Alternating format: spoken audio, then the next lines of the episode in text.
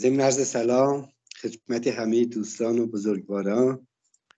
امروز سه شنبه نهم آبان ماه هزار و چهارصد و دو ما در واقع چهاردهمین جلسه مطالعه در زمینه توسعه در ایران در پرتو تجربه جهانی ادامه بحث جل... هفته جلسه هفته قبل و آیه اتفاق قراره بسمون توضیح بدن و بعد در خدمت دوستان باشیم که نظراتشون رو بشنویم. من از شهرام اتفاق عزیز تقاضا میکنم که بحث شروع کنم. آیه اتفاق خواهش میکنم.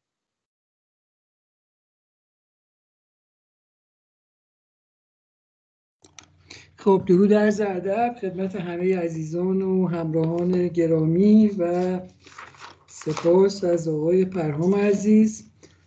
همطور که آقای پرهام به درستی گفتن ما همچنان در مسیر در واقع بحث توسعه هستیم، مسیر بررسی نظریه ها کشورهایی که در این مورد باید در واقع مورد بررسی و تفحص قرار بگیره. همچنان در مسیر اون پروژه خودمون هستیم و در جلسه قبل کاری که کردیم این بود که نظریه های توسعه رو به شش گروه تقسیم کردیم، گروه هایی که در واقع هر کدوم از وجوه توسعه رو مقدم بر سایر وجوه توسعه می دونستن. گفتیم که یک گروهی در واقع توسعه اقتصادی رو مقدم بر سایر وجوه توسعه می دونن، یک گروه دیگه توسعه سیاسی رو مقدم می دونن، یک گروه دیگری هستن که توسعه نهادی رو مقدم بر سایر وجوه توسعه می دونن، گروه دیگری توسعه انسانی رو مقدم می دونن، یک گروهی داریم که توسعه فرهنگی رو مقدم بر همه این عرصه ها می دونن و دست آخر یک گروهی هم داریم که نمیشه اینو به این شکل تقسیم بندی کرد. مثلا بعضی از اونا به طور واضح اینو توضیح ندن، تصورش هستش که همه این وجوه توسعه با همدیگه با یه فراز و نشیبایی رخ میده و بنابراین ما از شش تا گروه صحبت کردیم. یکی از پیشنهادهای خیلی خوب در جلسه گذشته این بود که خانم جوهرچی پیشنهاد دادن که ما یه پادکستی در در واقع فضای مجازی هست متعلق با آقای دومان بهرامیراد، اونو در اونو گوش بدیم و من اون پادکست رو گوش کردم و خیلی خیلی به نظرم موضوع جذابی اومد. من میخوام الان راجع به اون پادکست صحبت کنم چون درست همون منازعه‌ایه که بین این بین دو سه تا از این شاخه هایی که عرض کردم، یعنی بین این گروه هایی که داریم تعریف میکنیم یه منازعاتی وجود داره، منازعات نظری، نزاع‌های نظری وجود داره و اون پادکست پیشنهادی هم یه نمونه خیلی بارز و خیلی جذاب از این منازعات نظری بین این گروه هایی که تعریف کردیم.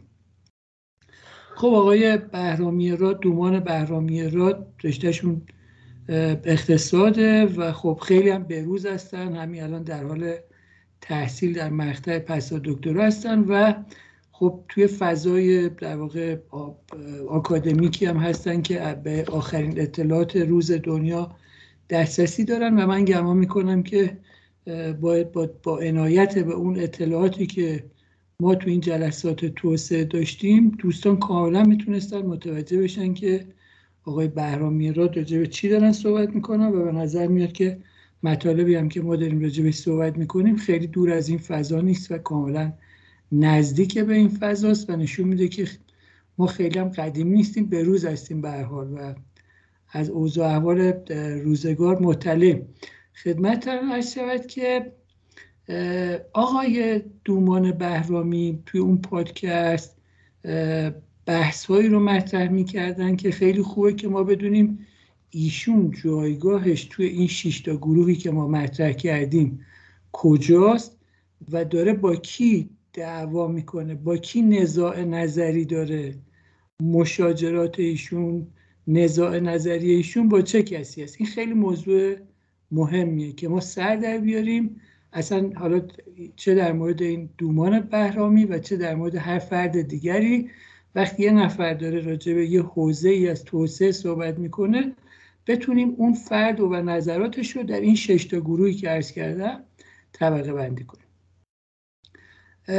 آقای بهرامیراد، آقای دومان بهرامیراد توی اون گروه در واقع نهادگراها می گنجن.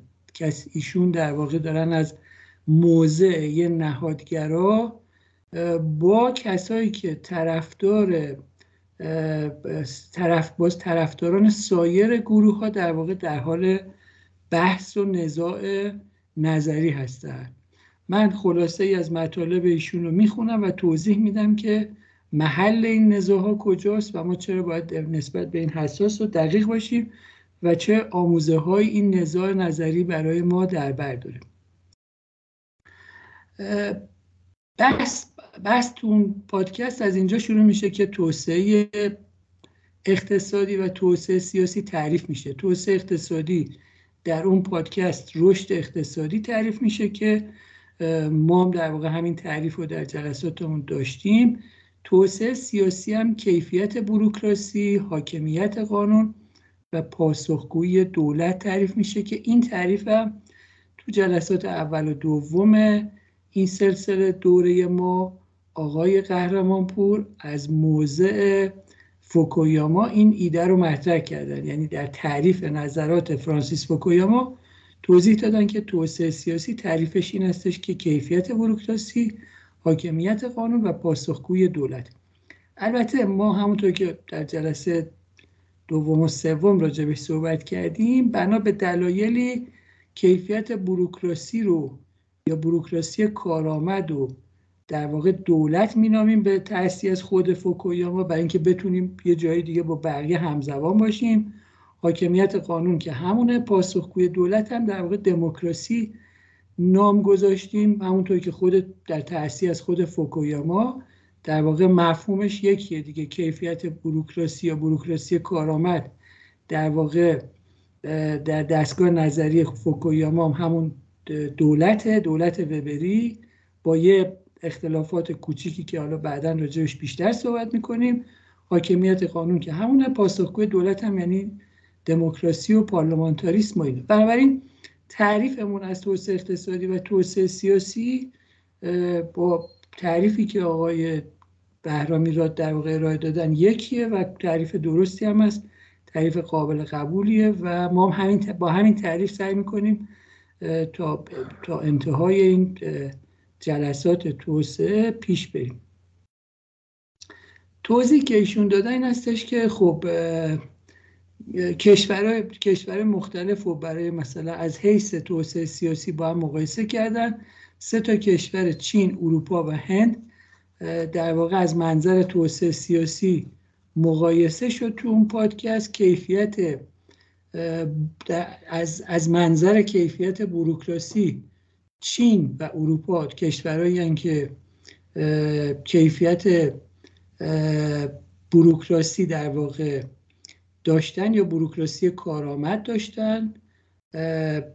از منظر حاکمیت قانون فقط اروپا از نظر ایشون در واقع از این تو از این وجه از توسعه سیاسی به کفایت برخورداره و از حیث پاسخگویی دولت اروپا و هند هر دوتاشون در واقع موقعیت خیلی خوبی رو، امتیاز خیلی خوبی رو از حیث پاسخگویی دولت کسب میکنن. بنابراین وقتی داریم راجع به بوروکراسی کارآمد، کیفیت بوروکراسی صحبت میکنیم، چین و اروپا از یه بوروکراسی کارآمد برخوردارن از حیث پاسخگویی دولت، اروپا و هند از یه نظامی برخوردارن که اون پاسخگویی دولت اونجا معنی میده. بوروکراسی کارآمد تعریفی که اونجا ارائه شد که فکر می‌کنم آقای قهرمانپورم همین تعریف رو تو اون جلسه دوم و سوم ارائه دادن، این بود که دولت باید قادر باشه مجموعه از کالا و خدمات دولتی رو ارائه بده یا به زبان دیگه کالاهای عمومی با کیفیتی رو ارائه بده، اعمال قوانین کنه، امنیت شهروندان رو تامین کنه، ساخت و نگهداری زیرساخت‌ها انجام بده، سیاستگذاری صنعتی انجام بده، حفظ محیط زیست، آموزش عمومی، خدمات بهداشت و درمان و چیزهای شبیه به این. اگه یه نظامی تا یه حدی قابلیت این کارا رو داشته باشه، میتونیم بگیم از یه نظام بوروکراسی برخورداره و این بوروکراسی میتونه کیفیتش سنجیده بشه. در اون پادکست توضیح داده شد که بوروکراسی کارآمد باید دو تا ویژگی مهم داشته باشه. استقلال بوروکراسی خیلی موضوع مهمیه، در واقع از نفوذ گروه‌های زینف که میتونن تأثیر بذارن در بر روند بوروکراسی، بر فرایند بوروکراسی در واقع جلوگیری بشه، شایسته سالاری وجود داشته باشه. و نکته دوم، ویژگی دوم اینه که یه بوروکراسی کارآمد باید ظرفیت کافی داشته باشه، یعنی منابع کافی برای انجام وظایف در واقع در اختیار بوروکرات‌ها قرار بگیره. حاکمیت قانون که در واقع توضیحشون این بود که به منزله حاکمیت مجموعی از قوانینه که این قوانین باید محصول در واقع اجماع فراگیر باشن، یعنی وقتی که ما در واقع قوانینی داریم که محصول اجماع فراگیرن، این توی جامعه حاکم باشه. تعریف اون پادکست این بود که اینجا ما در واقع حاکمیت قانون داریم، دو تا شرط براش قائل شدن، یکی اینکه اجماع فراگیری در مورد اون قوانین وجود داشته باشه و دوم برای همه الزام آور باشه. طبیعتاً دوستان ما میدونن که وقتی داریم راجع به قوانینی صحبت میکنیم که پیش شرطش اجماع فراگیره، خب خیلی های دیگه با این با این شرط موافق نیستن. مثلا یه عده معتقدن که قوانین برخواسته از یه جای دیگه است، نه نه اجماع فراگیر، یعنی اجماع فراگیر نمیتونه شرط در واقع مناسبی برای مثلا قوانین و حاکمیت اونا باشه. حالا من فقط داریم ما داریم اینجا تعاریف اون پادکست رو ارائه میدیم و میخوایم محل نزاعش رو با بقیه گروه ها در واقع بررسی کنیم و کشف کنیم. خب منظورشون هم از اجماع فراگیر در مورد قانون این بود که همه گروه‌های اجتماعی در شکل‌گیری قوانین سهم داشته باشن و برای همه هم الزام آور باشه. این هم شد دو شرط حاکمیت قانون. در مورد پاسخگوی دولت هم این بود که توضیحشون این بود که پاسخ دولت پاسخگوی نیاز نیازهای همه شهروندان باشه که این تعبیرش در دنیای مدرن همون دموکراسی. خب اینا همش تا اینجا تعاریفیه که میشه از دستگاه نظریه فرانسیس فوکویاما اینا رو استخراج کرد و ایشون هم همونطور که عرض کردم متأثر و ملهم از اندیشه های فوکویاما، اندیشه های عجم‌اوغلو و رابینسون و رودریک و اینا هستن که اینا رو بیشتر در موردش صحبت می‌کنن. توضیح دادن که شیلی و کره جنوبی گذار به دموکراسی نهادی داشتن. قبل از گذار به دموکراسی نهادی نظام‌های دیکتاتوری پاسخگو بودن، یعنی از اون ویژگی پاسخگویی برخوردار بودن.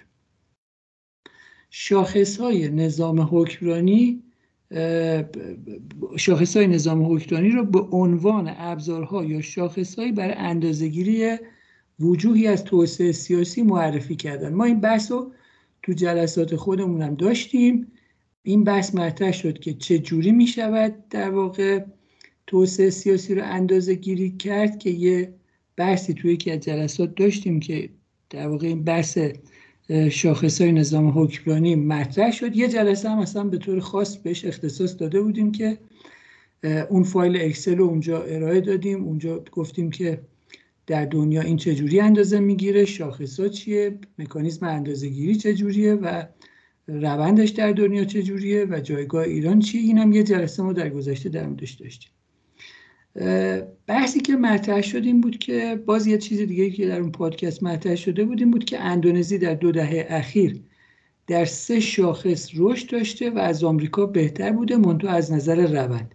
نکته مهم و درستی که در اون پادکست مطرح شد این بود که همونطور که ما بارها و بارها در موردش صحبت کردیم، وقتی راجع به یه شاخصی صحبت می‌کنیم دو تا نکته رو باید در موردش در نظر بگیریم.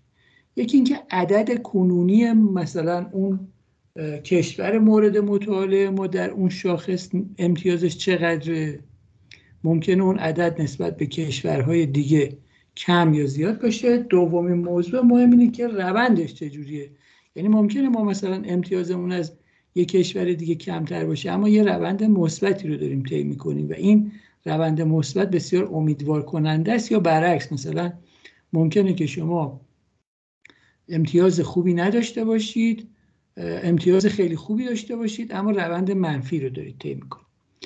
بعد نکته دیگه که باز اونجا مطرح بود این بود که چین روند مثبت توسعه سیاسی داشته، صد میلیون عضو حزب داشته و این به عنوان یکی از این شاخص‌هاست. باز بحث دیگه که اونجا مطرح بود این که رشد مثبت توسعه اقتصادی چین ناشی از همین روند مثبت توسعه سیاسی چین بوده. بعد دیگه از یه جایی به بعد خدمتتونم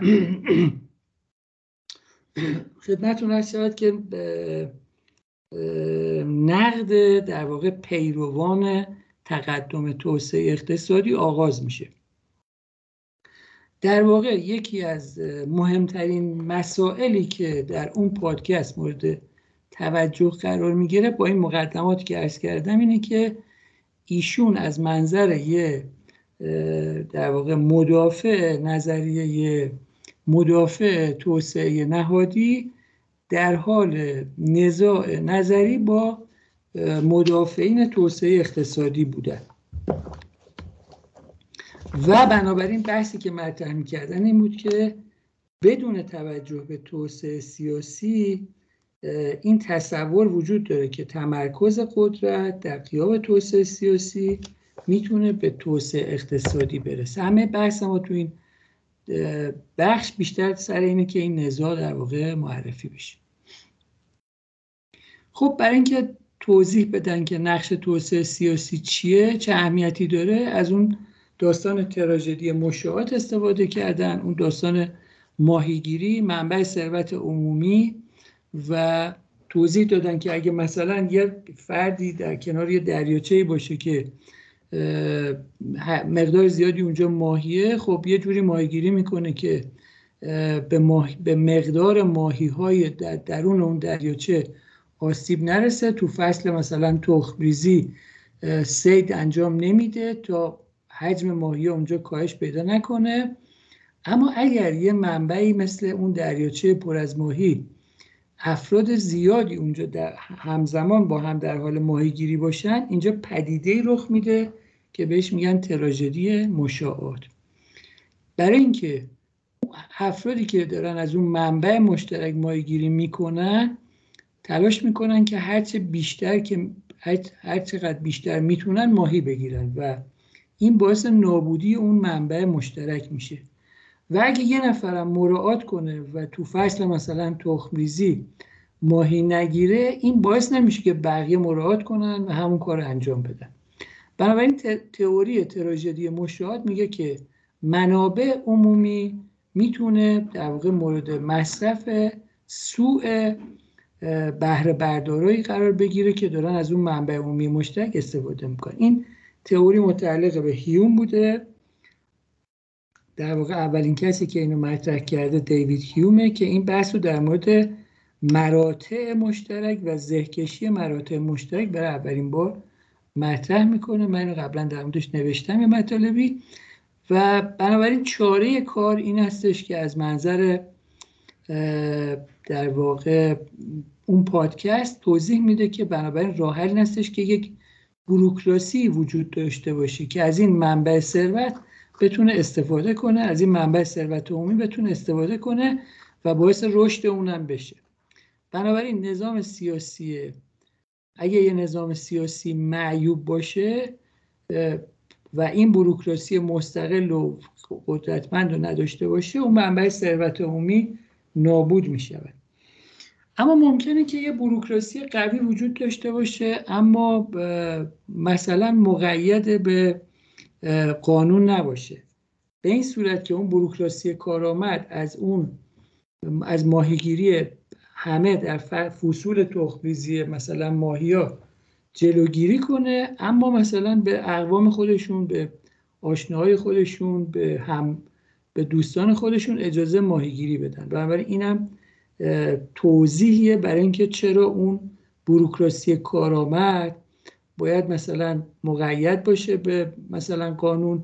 و ممکنه که یه مشکل دیگه که وجود داره اینه که پاسخگو نباشه این نظام بوروکراتیک، و برای اینکه پاسخگو باشه باید از سوء استفاده اون کسانی که دارن این نظام بوروکراسی رو اداره میکنن بشه و جلوگیری بشه.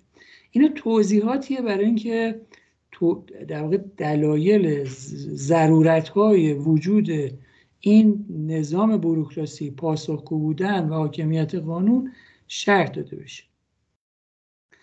اینجا همون بعد اینجا دیگه داریم وارد دعوای بین توسعه سیاسی، توسعه نهادی و توسعه اقتصادی میشویم.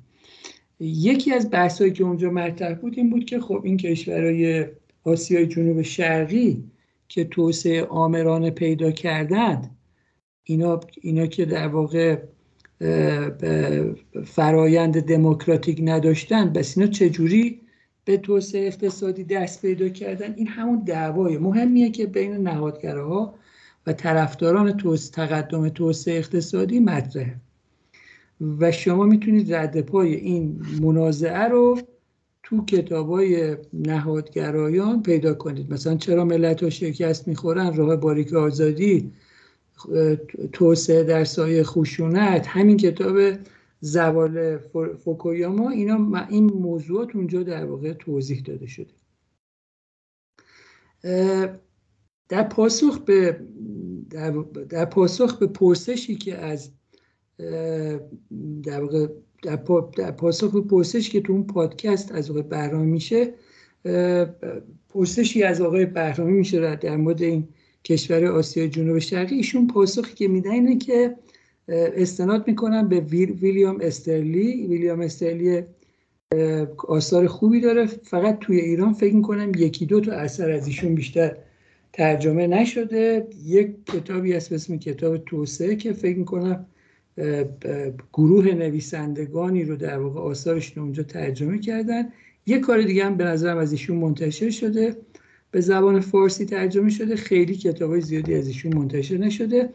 اما بحث بحثی که اونجا مطرح میشه اینه که ویلیام استرلی به سه تا خطا اشاره میکنه در مورد اون کشورهایی که به نظر میاد تو فرایند توسعه آمرانه داشتن. خطای اول این هستش که همزمان با رشد اقتصادی در درون این کشورها یک گذاری از دیکتاتوری به دموکراسی وجود داشته و در واقع اینا یه جور پاسخگویی دمو پاسخگویی داشتن، یعنی نظام‌های پاسخگو بودن. این حرف برای چی داره زده میشه؟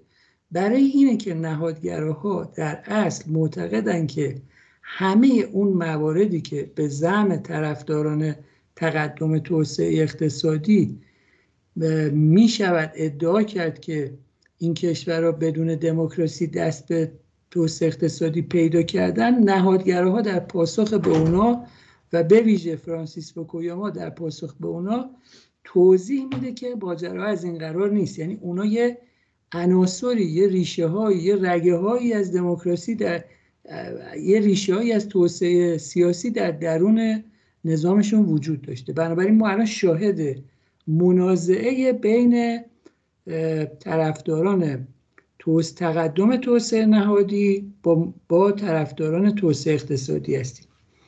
یعنی وقتی ما داریم راجع به آسیا جنوب شرقی، راجع به سنگاپور، تایوان، مالزی، نمیدونم کره جنوبی اینا داریم صحبت میکنیم، اون طرفداران توسعه اقتصادی، تقدم توسعه اقتصادی مدعی هستن که ببین اینا این شاهد، این کشورها شاهدای ما هستن، گواه بر این مدعا اینا هستن که نیازی به توسعه سیاسی نیست، در گام اول میشود مشکلمون رو با توسعه اقتصادی حل کنیم و بعد توسعه سیاسی بعداً خواهد آمد. اما نهادگراها دارن اینو میگن که ماجرا از این قرار نیست.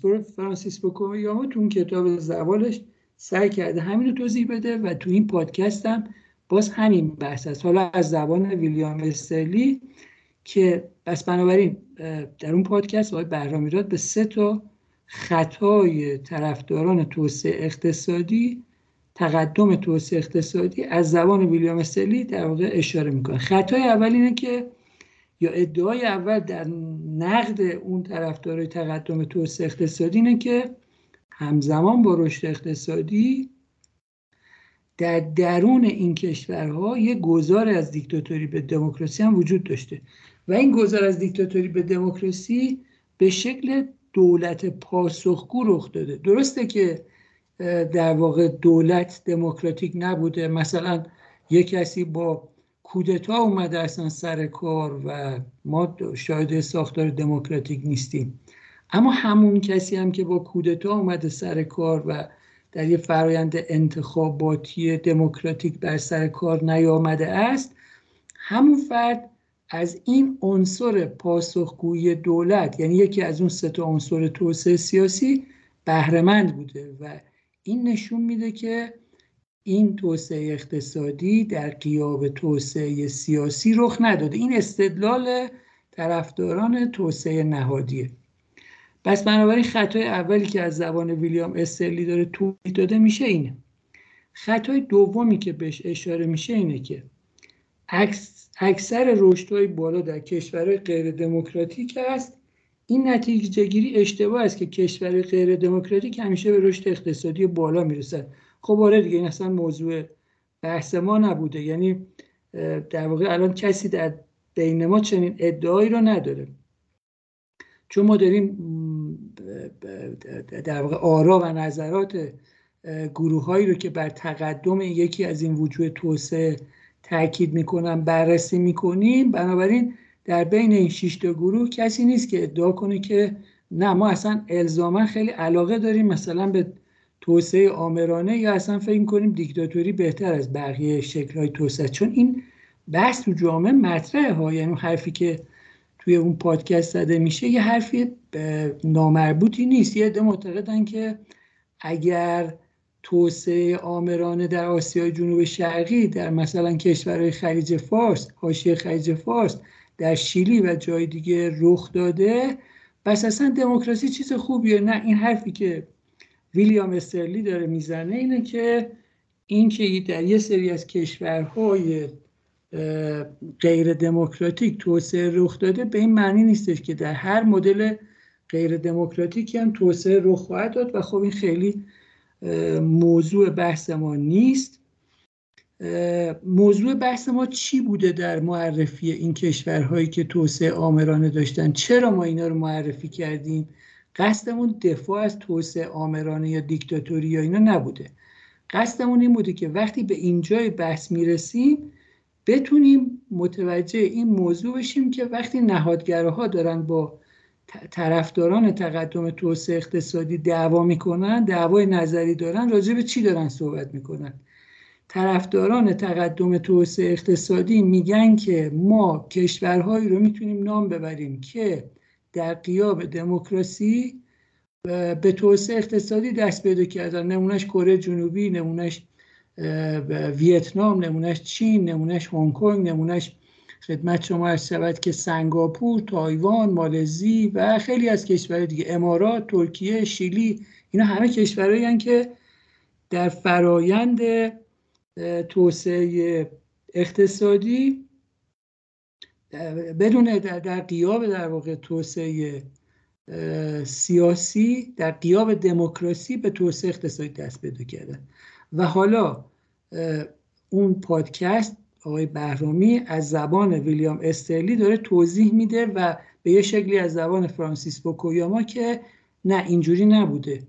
اون توسعه اقتصادی در درون یه دولتی، توسط یه دولتی راهبری شده که اون دولت که داشته این توسعه اقتصادی رو مدیریت میکرده، درسته که یه دولت دموکراتیک نبوده اما عناصری از توسعه سیاسی رو داشته. یکی از اون عناصر مهم پاسخگو بودن دولته. این که خطای دومی که در واقع توی پادکست بهش اشاره میشه که بعضیا فکر میکنن که چون کشور غیر دموکراتیک توسعه پیدا کردن بس هر کشوری توسعه پیدا میکنه، موضوع بحث ما نیست، چون ما تو این شش تا گروه مورد نظر ما کسی این اصلا این ادعا رو نداره. هرچند که تو جامعه ایران یه سری دارن از این بحث دفاع میکنن و یعنی یه عده معتقدن که خب پس ما میتونیم مدل چینی هم داشته باشیم، یعنی یه ساختار غیر دموکراتیک داشته باشیم، به توسعه اقتصادی دست پیدا کنیم. یه عده از این حرفا میزنم، منتها موضوع بحث ما نیست. خطای سومی هم که بهش اشاره شده از سوی ویلیام استرلی هم باز خیلی موضوع بحث ما نیست. ویلیام استرلی در واقع به یه بحثی به اسم کچاپ افکت اشاره میکنه و اونم اینه که وقتی شما یه سیستمی داری که خیلی عقب مانده است، با یه اقدامات اولیه میتونی به دستاوردهای بزرگ برسی. اما وقتی شما یه سیستمی داری که خیلی پیشرفته است، برای اینکه مثلا از یه بهبود نود و شش درصدی به یه بهبود مثلا نود و هفت درصدی برسی، باید زحمت بسیار زیادی بکشی. در حالی که اگه اون سیستم مثلا میزان پیشرفتش ده درصد باشه، با یه زحمت بسیار کمی میشه این رو از ده درصد رسوند به موقعیت مثلا سی درصد. یعنی اگه مثلا وضعیت کشوری مثلا از نظر از هر نظر مثلا شما بهش امتیاز ده بدید، برای اینکه اینو از ده برسونید به سی یا چهل یا پنجاه، با تلاش کمتری میتونید به این دست پیدا کنید و نتایج بیشتر بهتری میتونید بگیرید. در حالی که یک کشوری که امتیازش مثلا در عرصه اقتصادی نود و پنج، برای اینکه این نود و پنج رو بکنید نود و پنج و نیم، باید خیلی زیاد زحمت بکشید، چون اونجا از همه اون ظرفیت‌ها استفاده شده و جای کمی برای کارهای اضافه مونده. خب اینم باز موضوع بحث ما نیست، چون ما داریم اینجا دعوای بین طرفداران توسعه نهاد تقدم توسعه نهادی با طرفداران تقدم توسعه سیاسی رو به زبان آقای بهرامیراد و به پشتوانه شخصیت‌هایی مثل ویلیام استرلی، فرانسیس فوکویاما، اون نهادگرایی که خودمون میشناسیم مثل عجم‌اوغلو و رابینسون و اینا بررسی میکنیم. خب یه بحث دیگه که اونجا مطرح میشه اینه که در کشورهای دیکتاتوری در غیاب توسعه سیاسی به شرطی توسعه اقتصادی رخ میده که دیکتاتور پاسخگو باشه، که این اون بحثیه که در واقع مطرح شد اونجا، همین از زبان ویلیام استرلی هم مطرح شد. مثلا توضیح, توضیح داده میشه، باز, باز یه نکته دیگه که بهش اشاره میشه اینه که کشورهای مثل آلمان و ژاپن به صورت سنتی دارای بوروکراسی کارآمد بودن و کشورهای مثل یونان و ایتالیا هنوز هم بوروکراسی کارآمد ندارن. باز یه بحث دیگه که مطرح میشه اینه که کشور ایران هم در واقع هیچ وقت بوروکراسی کارآمد نداشته به صورت سنتی. این بحث ما قبلا هم در جای دیگه کردیم، یعنی ما در واقع فاقد حقوق عمومی بودیم، حقوق عمومی رابطه بین دولت و مردم، ما فاقد حقوق عمومی بودیم، حقوق خصوصیمون فقه بوده، فقه اسلامی بوده و حقوق عمومی نداشتیم. نظام بوروکراسی هم نداشتیم که یه سنت بوروکراسی قوی داشته باشیم. برای این در مورد ایران هم درسته. خدمت شما عرض شود که البته اینا همش چیز داره ها، از اون طرف مخالفای اینا هم حرفای زیادی برای گفتن دارن. یعنی مثلا فرض کنید که طرفدارای تقدم توسعه اقتصادی در نقد حرفایی که در واقع طرفداران توسعه نهادی میزنن، در نقد حرفایی که آقای بهرامیراد میزنه، میگن که خب اون کشورهای تازه نو تازه نوظهور مثل سنگاپور، مثل مالزی، مثل اندونزی، مثل ترکیه، اینا هم که سابقه بوروکراسی کارآمد نداشتن که. یعنی شما مثلا تو اندونزی یا سنگاپور یا مالزی، اینا کشوری هستن که وسطای قرن بیستم در واقع ایجاد شدن و اونا هم در واقع نظام بوروکراسی قوی کارآمد سنتی نداشتن. اینا اون دعواهایی که این وسط مطرحه. ما الان نمیگیم که کدوم یکی از اینا دارن درست میگن، اصلا قرار نیست بریم سراغ این بحث. قراره بفهمیم که دعوا بر سر چیه و چه, چه کسی چه میگوید. اینکه بعدا نظر ما به کدوم یکی از اینا نزدیکتر موضوع بحث بعدی. اصل موضوع ما اینه که الان بفهمیم موضوع نزاع نظری بین اینا چیه، چون این خیلی این پادکست به نظرم خیلی کمک کرد به اینکه دوستانی که گوش کردن حتما ازش استفاده کردن، اونایی که گوش نکردن حتما توصیه میکنم دوباره گوش کنن. به این نزاع بین طرفدارای تقدم توسعه اقتصادی و توسعه نهادی به عنوان یه مورد از این دعوای نظری کمک کرده. خب بحث دیگه که باز مطرح میشه اینه که و آها یه بحث دیگه که باز اینجا مطرحه اینه که مطرح میکنه پادکست اینه که آلمان و ژاپن بوروکراسی کار، کارآمد داشتند. این بوروکراسی کارآمد به رشد اقتصادی منجر شد، اما ایدئولوژی های ملیگرای افراطی موجب نظامیگری شد. یعنی برو... حرفی که نهادگراها میزنن که پشت سرش مثلا فرانسیس فوکویاما، پشت سرش همون ویلیام استرلی و اینام هستن، بوروکراسی کارآمد در غیاب پاسخگویی دولت به زعم اونا منجر به فاشیست در آلمان و امپریالیست در ژاپن شده. حرفی که ادعایی که دارن مطرح میکنن اینه. خب تئوریای مخالف این هم وجود داره دیگه.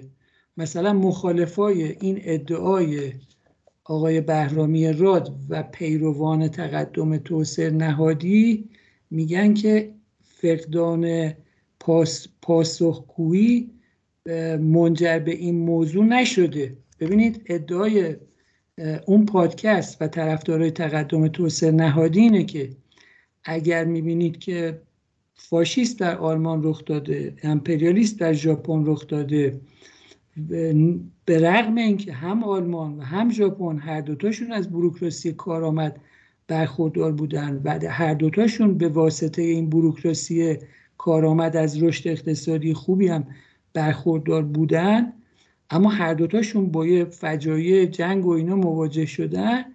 وجود ایدئولوژی های ملیگرای افراطی بوده که اینا موجب نظامیگری شده و پاسخگویی نبوده. یعنی عنصر از اون سه تا عنصر توسعه سیاسی عنصر پاسخگویی دولت نبوده.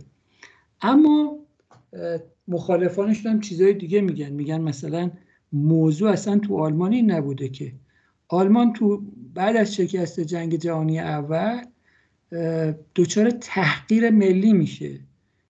بعد از اون پیمان ورسای دچار یه تحقیر ملی میشه و این سبب میشه که این حس عمومی پیدا بشه که ما باید انتقام این رو بگیریم و این ربطی به پاسخگوی دولت نداره. در واقع دولت پاسخ داده به این احساس ملی، نه اینکه پاسخگوی دولت نبوده. اینم ادعای اون طرفی هست. ما الان بازم نمیگیم کی داره درست میگه، ما داریم میگیم که چه کسی چه میگوید. فقط میخوایم بدونیم این وسط یه نزاع در واقع تئوریک وجود داره. پس بنابراین طرفدارای پیروان پیروان تقدم توسعه نهادی دارن میگن که اگر در آلمان و ژاپن شاهد فاشیست و امپریالیست و جنگ و جنگ طلبی بودیم، این ناشی از اینه که بوروکراسی کارآمد وجود داشت، رشد اقتصادی هم وجود داشت، اما پاسخگوی دولت وجود نداشت.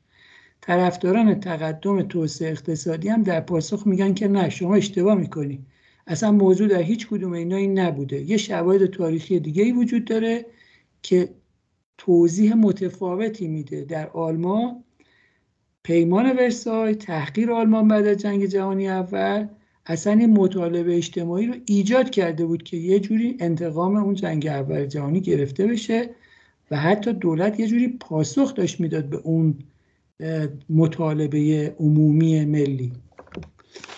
خب باز اینجا یه بحث دیگه که مطرحه اینه که خدمت شما عرض شود که ما وقتمون هم کنترل کنیم.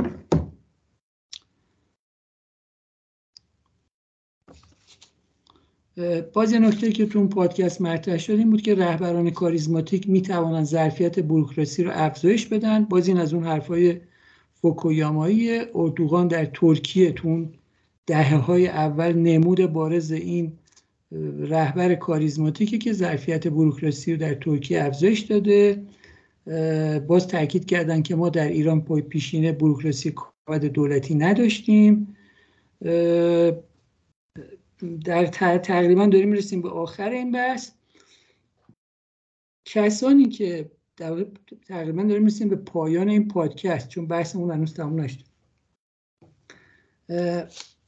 یه بحثی رو مطرح میکنه آقای بهرامی تو اون پادکست که در نقد پیروان تقدم توسعه اقتصادی میگه که کسانی که میگویند با بوروکراسی کارآمد میخوان رشد اقتصادی ایجاد کنند باید توضیح بدن چگونه این امر در ایران امکان پذیره. یعنی میگن چون ما در ایران پیشینه بوروکراسی کارآمد نداشتیم، ما سابقه بوروکراسی چین و ژاپن رو نداشتیم.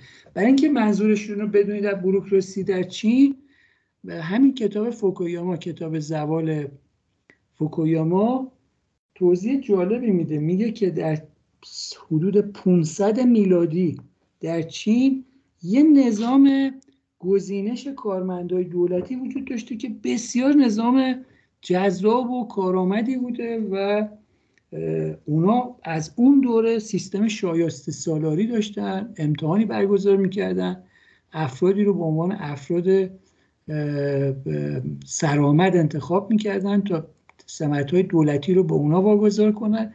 این از پانصد میلادی در واقع این سیستم و نظام رو در واقع اونجا داشتن. برای منظورش ایناست.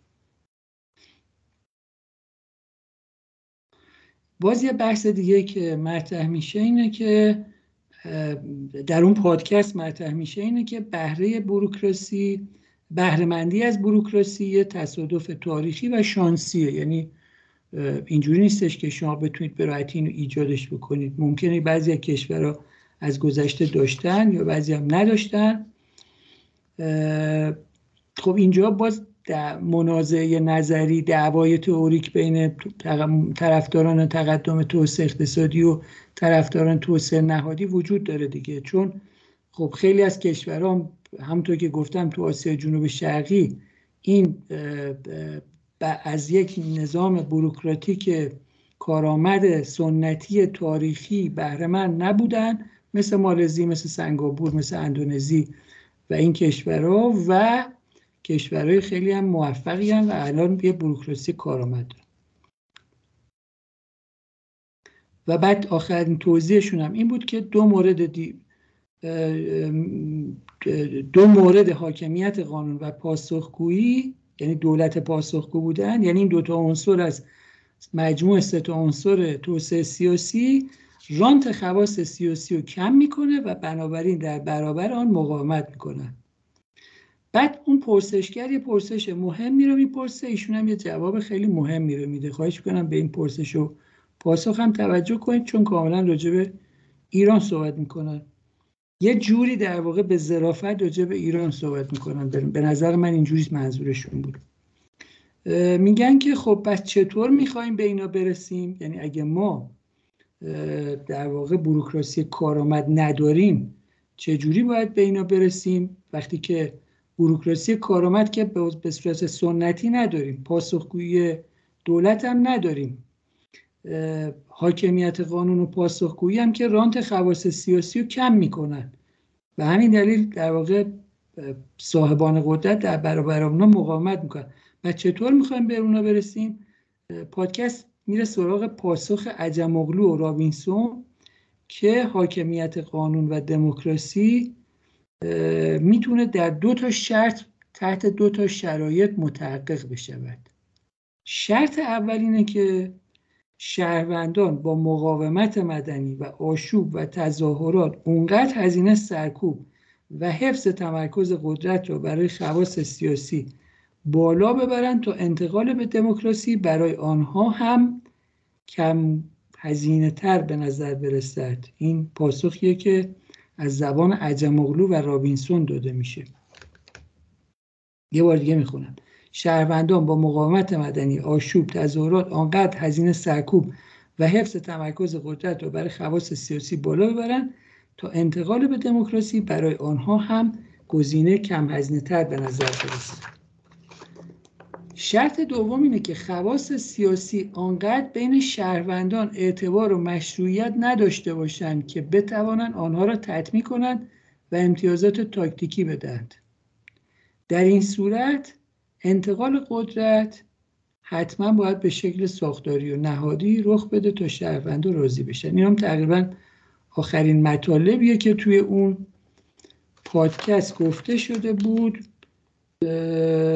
یه چیز دیگه که باز اونجا تو این پادکست گفته شده بود که من دلم نمیاد نگم اینه که در برخی کشورها نظام سیاسی منعطف است و عوامل بیرونی هم کمک میکنن و نظام سیاسی پیش از افزایش مخاطرات اجتماعی خودش دست به اصلاحات میزند. اینا رو من از اون پادکست نوشتم و بنابراین مثالش هم ژاپن دیگه، چون ژاپن میدونیم که یه دوره دویست و پنجاه ساله انزوای سیاسی رو داشت. اینو تو اون جلسات توسعه مطالعه کردیم. بعدش از بیرون یه فشاری اومد، از داخل هم نارضایتی وجود داشت. خود نظام سیاسی تصمیم گرفت که یه همچین تحولی رو در درون ساختار سیاسی کشور انجام بده.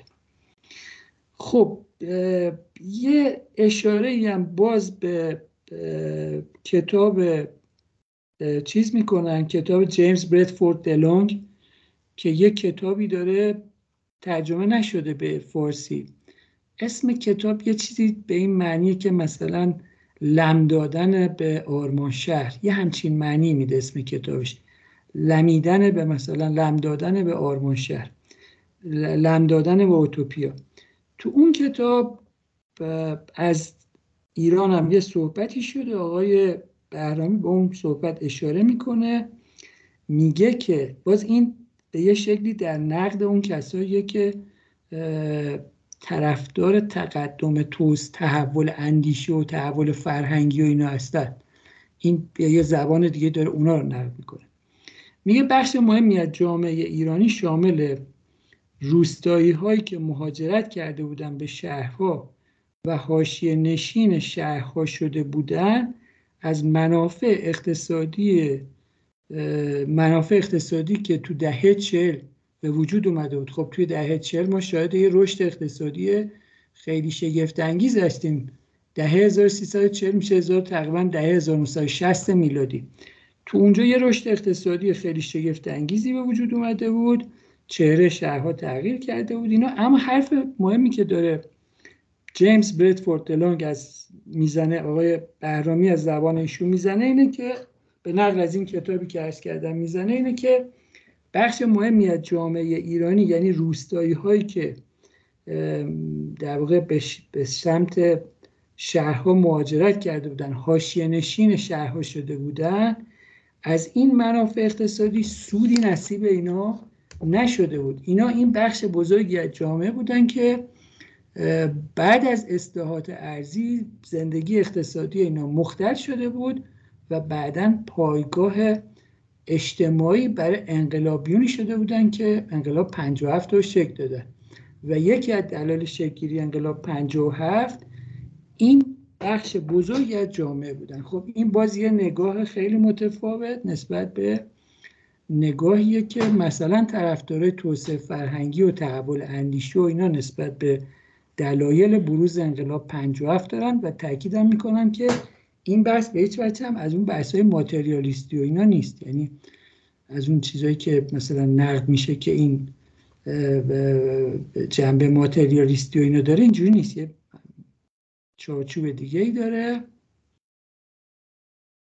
خب اینجا ما شاهده، تو این پادکست شاهد نزاع تئوریک بین در واقع نهادگراهایی مثل دنی رودریک، عجم‌اوغلو، رابینسون و بالاخص فرانسیس فوکویاما هستیم با پیروان تقدم توسعه اقتصادی. یعنی این پادکست یه نمونه بسیار بسیار خوبیه از دعوا، از منازعه نظری بین تقدم توسعه نهادی با تقدم توسعه اقتصادی و اندکی هم با دعوا با تقدم توسعه فرهنگی، اونایی که معتقدن تحول اندیشه و توسعه فرهنگی اولویت داره. ما برای اینکه خیلی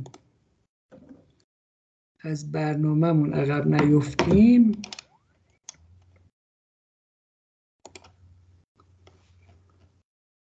من یه چند تا نکته هم اینجا بهش اشاره کنم که خیلی مهمه که یه ذره این کارمون امروز پیش بره. خب ما در واقع قرار نبود به سراغ این پادکست بریم دیگه، این پادکست پیشنهاد شد، ما رفتیم سراغش، یه بندایی ازش خوندیم چون احساس کردیم که این خیلی میتونه کمک کنه به اینکه بدونیم به چه دعوایی بین اون نظریه‌های مختلف وجود داره. الان من میخوام برم یه ذره این دعوایی که بین این نظریه‌های مختلف وجود داره. یه چند خط ازش بخونم برای شما و مطالب که خودم توی اون پروژه پژوهشیم نوشتم و بدونید که دعوا وسیع‌تر از این حرف هست. خب یه بحثی وجود داره و اونم اینه که طرف داره تقدم توسعه. پس الان اون بحثمون در مورد پادکست تموم شد دیگه. حالا میخوایم بریم سر وقت دعواهای تئوریک بین اون شش تا شش شش گروه نظریه که وجود داره. یه بخشی از اون دعواهای نظری رو به عنوان نمونه مطالعه کن. یکی از اون دعوا اینه که طرف داره تقدم توسعه سیاسی معتقدن که گشایش‌های سیاسی مقطعی تاکتیکی از سوی صاحبان قدرت ممکنه که در یه دوره‌ای منجر به بهبود اوضاع یا رشد جامعه بشه و این برای طرفدارای تقدم توسعه سیاسی جذابیت زیادی داره. مثلا فرض کنید در آستانه یه انتخابات غیر دموکراتیک و مهندسی شده ممکنه که آزادی‌های سیاسی برای مطبوعات، رسانه‌ها، افراد و اینا به صورت مقطعی افزایش پیدا کنه تا در واقع مشارکت شهروندا تو اون انتخابات نمایشی افزایش پیدا کنه. اما از منظر طرفدارای تقدم توسعه نهادی پیشرفت جامعه مترادف با تحولات عمیق نهادیه. یعنی اختلاف بین طرفدارای تقدم توسعه نهادی با طرفدارای توسعه سیاسی همینجاست. ما تو اون پادکستی که الان بحثشو کردیم دعوای بین طرفدارای توسعه تقدم توسعه نهادی با طرفدارای تقدم توسعه اقتصادی و توسعه فرهنگی و تحول اندیشه رو بهش پرداختیم. اینجا داریم از یه چیز دیگه صحبت میکنیم. اینجا داریم میگیم که طرفدارای تقدم توسعه نهادی با طرف طرفدارای توسعه تقدم توسعه سیاسی هم یه اختلاف بزرگی دارن. اگه یادتون باشه ما تو جلسه قبل که داشتیم راجع به توسعه نهادی صحبت میکردیم گفتیم که طرفدارای توسعه نهادی مثل مثلا عجم‌اوغلو و رابینسون تاکید زیادی دارن که وقتی یه جامعه پیشرفت میکنه که نهادهای اقتصادی و نهادهای سیاسیشون فراگیر باشن. اما در ضمن همه این ادعاها همیشه نظر به مثبت‌تری در مورد نهادهای سیاسی دارن. یعنی اهمیت بیشتری با برای توسعه سیاسی قائلن، نهادهایی که منجر به توسعه سیاسی میشه. اگه اینجوریه بس دعوای بین اونایی که طرفدار تقدم توسعه نهادیان با اونایی که طرفدار تقدم توسعه سیاسیان چیه؟ دعواشون سر اینه، اختلافشون سر اینه که تعریفشون از تقد... تعریفشون از توسعه سیاسی به کلی متفاوته. مثلا شما تو جامعه خودمونم میبینی، مثلا فرض کنید که همچین که نزدیک انتخابات میشه یا یه تحولی رخ میده، یکی مثلا یه امام جمعه میاد یه حرفی میزنه، طرفدارای ت... تقدم توسعه سیاسی به این معنا اینو نشانه گشایش سیاسی میدونن. یعنی یه تحول کوچیک، یه سخنرانی کوچیک، یه مثلا اینکه فرض کنید که یه آزادیای کوچیکی غیر غیر نهادی قانونی آزادیایی داده شده. مثلا شما بدون فیلترینگ میتونید برید مثلا از با, با استفاده از فیلترینگ میتونید برید فیسبوک و اینا رو مثلا استفاده کنید. خب قانونی نیست، نهادی نیست، اما به هر حال اجازه داده شده شما دارید این کار میکنید. اون طرفدارای تقدم توسعه سیاسی اینو نشانه گشایش سیاسی میدونن، اما طرفدارای تقدم توسعه نهادی اینو نشانه توسعه سیاسی نمیدونن. چرا؟ چون تعریف اون از توسعه سیاسی روشنه. تعریف اون از توسعه سیاسی حاکمیت قانون، دموکراسی و دولت وبری و بوروکراسی کارآمده. یعنی دولت وبری و بوروکراسی کارآمد یه پکیج دیگه، یه بسته است، یه مجموعه است.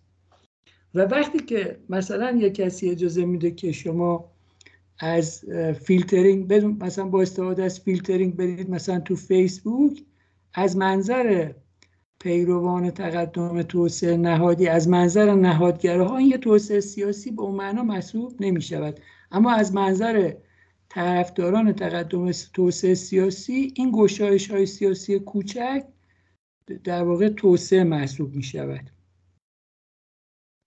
خب اینا اختلافیه که بین اینا هست دیگه. طرفدارای توسعه سیاسی معتقدن، طرفدارای تقدم توسعه سیاسی معتقدن که این پیشرفت‌ها و گشایش‌های سیاسی به رغم اینکه تاکتیکی و مقطعی و کوچیک و سطحی و فریبنده است، اما بالاخره یه ظرفیت‌هایی رو توی جامعه ایجاد می‌کنه. اما طرفدارای تقدم توسعه نهادی و طرفدارای تقدم توسعه نهادی معتقدن که ضمن اینکه توسعه سیاسی امر مهمیه، اما تعریفشون از در واقع تحول سیاسی متکی به اون سه عنصریه که عرض کردم، یعنی دولت وبری که بوروکراسی کارآمدم بخشی از اون دولت وبریه، دموکراسی و حاکمیت قانون، پاسخگویی هم بخشی از اون دموکراسیه و اینا با همدیگه همچین اختلافی رو دارن.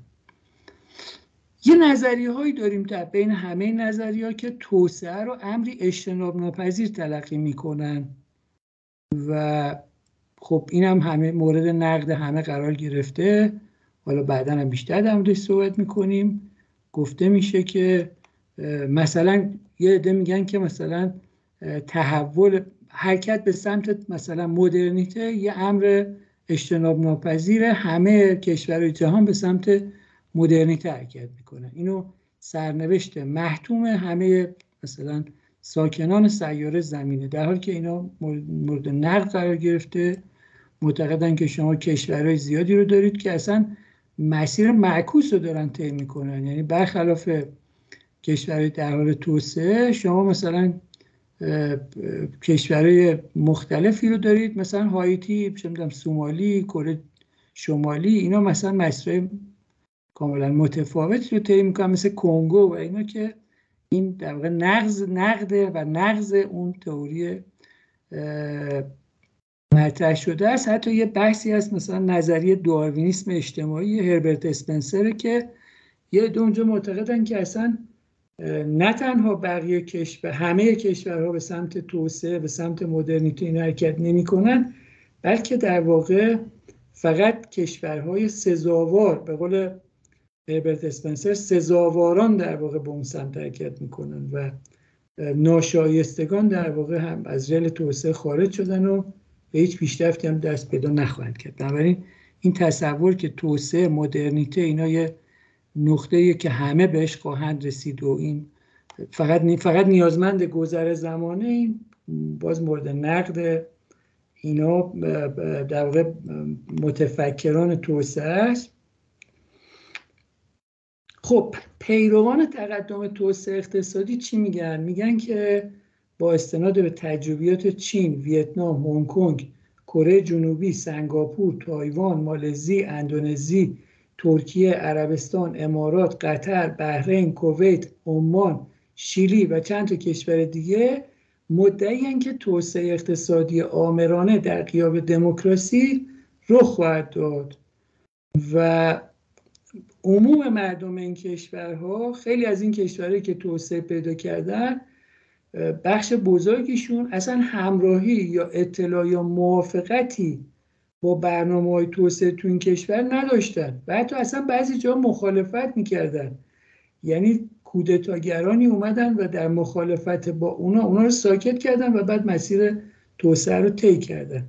خب پیروان تقدم توسعه نهادی هم جوابشون رو میدونیم دیگه. اونا معتقدن که شما تصور میکنید که اونجا فقط در واقع دیکتاتوری بوده، بلکه رگه هایی از توسعه سیاسی و نهادی اونجا وجود داشته. همین بحثی که تو این پادکست آقای بهرامیراد میکنن هم همینه.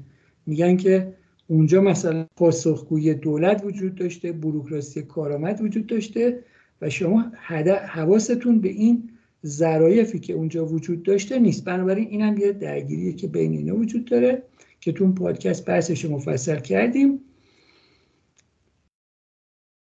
یه بحث دیگه است، باز نظریه هایی که تحقق توسعه رو صرفاً مستلزم سپری شدن زمان میدونن، برآیند نیروهای سیاسی تو جامعه رو صفر فرض میکنن. میگن که اینا جامعه رو مثل یه مدرسه میدونن که گویی همه نشستن تو اون مدرسه و قرار دوچار مثلا فرض کنید که تحول و و یه تحول مثلا فکری بشن، تحول اندیشه بشن، تحول فرهنگی بشن و نیروی سیاسی هم اینجا صفرن، در حالی که ممکنه که تو این فرایندی که معلوم نیست رو به توسعه، رو به بهبودی یا رو به در واقع افول باشه، نیروهای سیاسی بیان یه جور دیگه عمل کنن، کودتا کنن، انقلاب کنن، قدرت رو در دست بگیرن و بنابراین جامعه مثل یه مدرسه نیستش که شما فرض کنید که همه در حال آموختن و یادگیری و رو به توسعه و اینا هستن. بنابراین یه دعوایی هم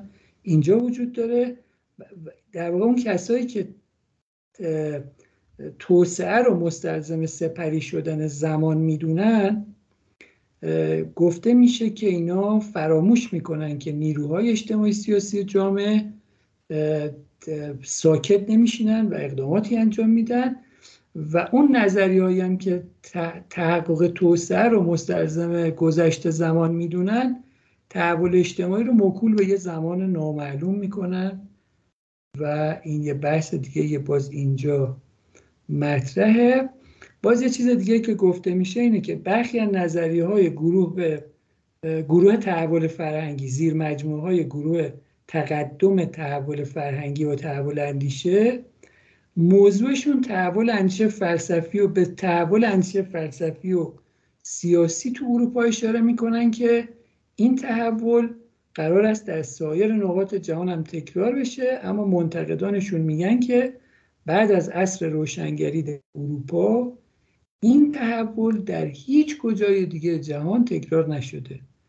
از اواسط قرن نوزدهم به بعد همه تحولاتی که در جوامع مختلف روی سیاره زمین رخ داده در واقع عرصه عمل نیروهای سیاسی بوده و عرصه سیاست پیشتاز همه این رویدادها بوده و عامل اصلی همه این تحولات اجتماعی هم نیروهای سیاسی بودن و این تئوری در واقع تحول فرهنگی و تحول اندیشه هیچ مصداق عینی به عنوان شاهد مثالی نداره. بعد بعد از چی؟ بعد از تحولات سیاسی عصر روشنگری تو اروپا.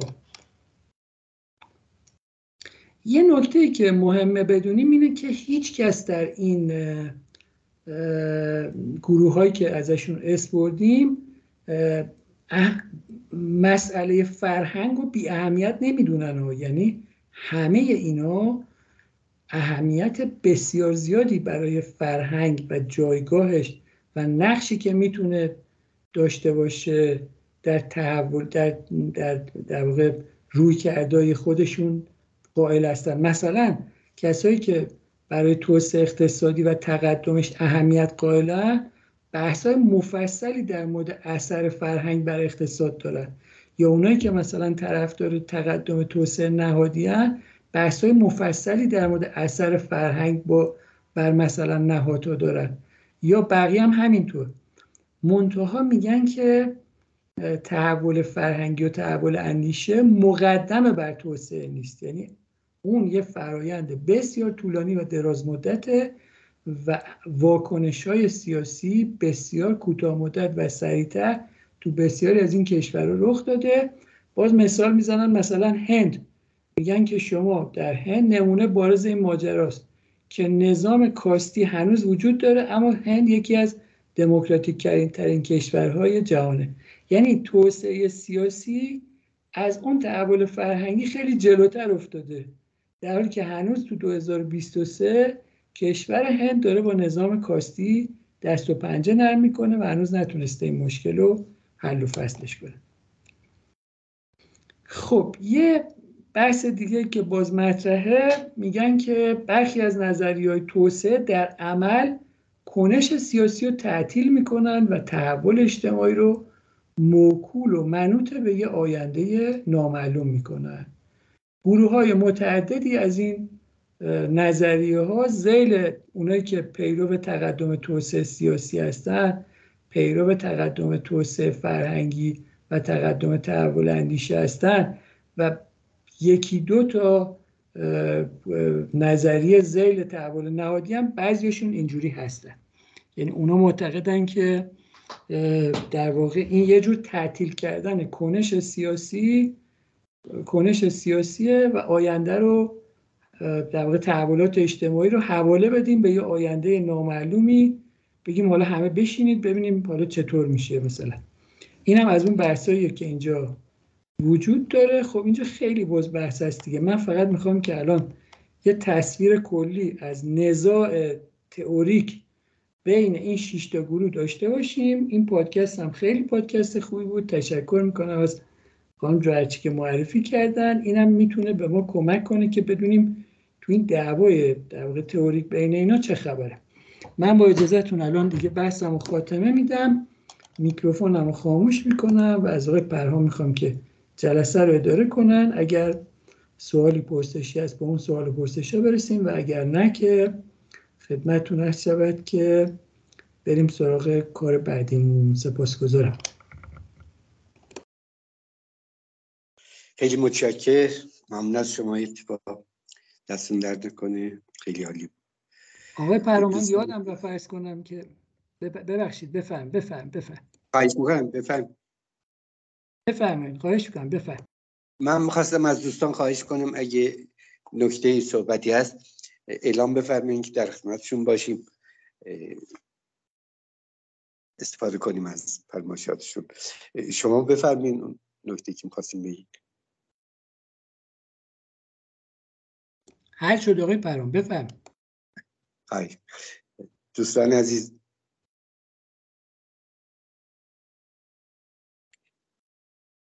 آقای بهمن خواهش میکنم بفرمایید. خیلی متشکرم. ممنون جناب آقای اتفاق. خیلی خوشحالم که وارد این بحث بسیار مفید توسعه شدیم. من الان کم اولا که یه نکته رو توضیح بدم خدمتتون که در هند کاست از نظر قانون اساسی غیر قانونیه. این نکته کوچیک بود که می‌خواستم خدمتتون بگم. اما با این بحثی که الان شد من یک کمی گیج شدم، یک کمی سردرگم شدم. اونم به این ترتیبه که شما در حال حاضر ما شاهد چند نظریه در مورد توسعه هستیم. یکی تقدم توسعه اقتصادی بر توسعه سیاسی، بعدیش تقدم توسعه سیاسیه که متقدم بر توسعه اقتصادیه و سومیش تقدم توسعه نهادیه و چهارمیش توسعه‌ای که بر اساس دولت‌های پاسخگو صورت می‌گیره.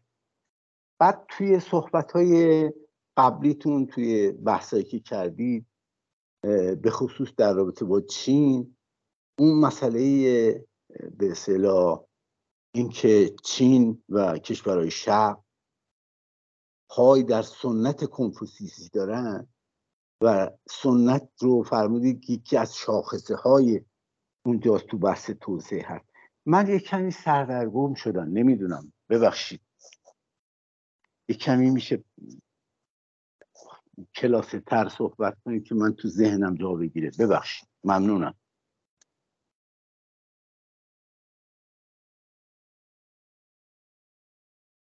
خیلی متشکرم آقای بهمن. البته تا اونجایی که من آقای اتفاق خودشون پاسخ میدن، ما فعلا اون تقدم توسعه اقتصادی یا تقدم توسعه سیاسی یا تقدم توسعه نهادی و غیره قرار در جلسات آتی مرور بکنیم.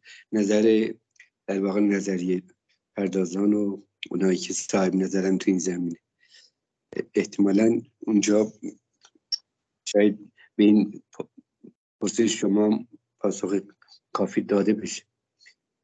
آقای اتفاق خواهش میکنم بفرمایید. خیلی ممنون آقای پرهام. آقای منفرد عزیز کاملا تذکرتون درسته و منم اینو توی بحثایی که در مورد هند داشتیم گفتم و یه بند یه اصل هفده قانون اساسی مصوبه هزار و پنجاه رو ترجمه کرده بودم از متن قانون اساسی هند. دوباره الان اینجا جلومه میخونم.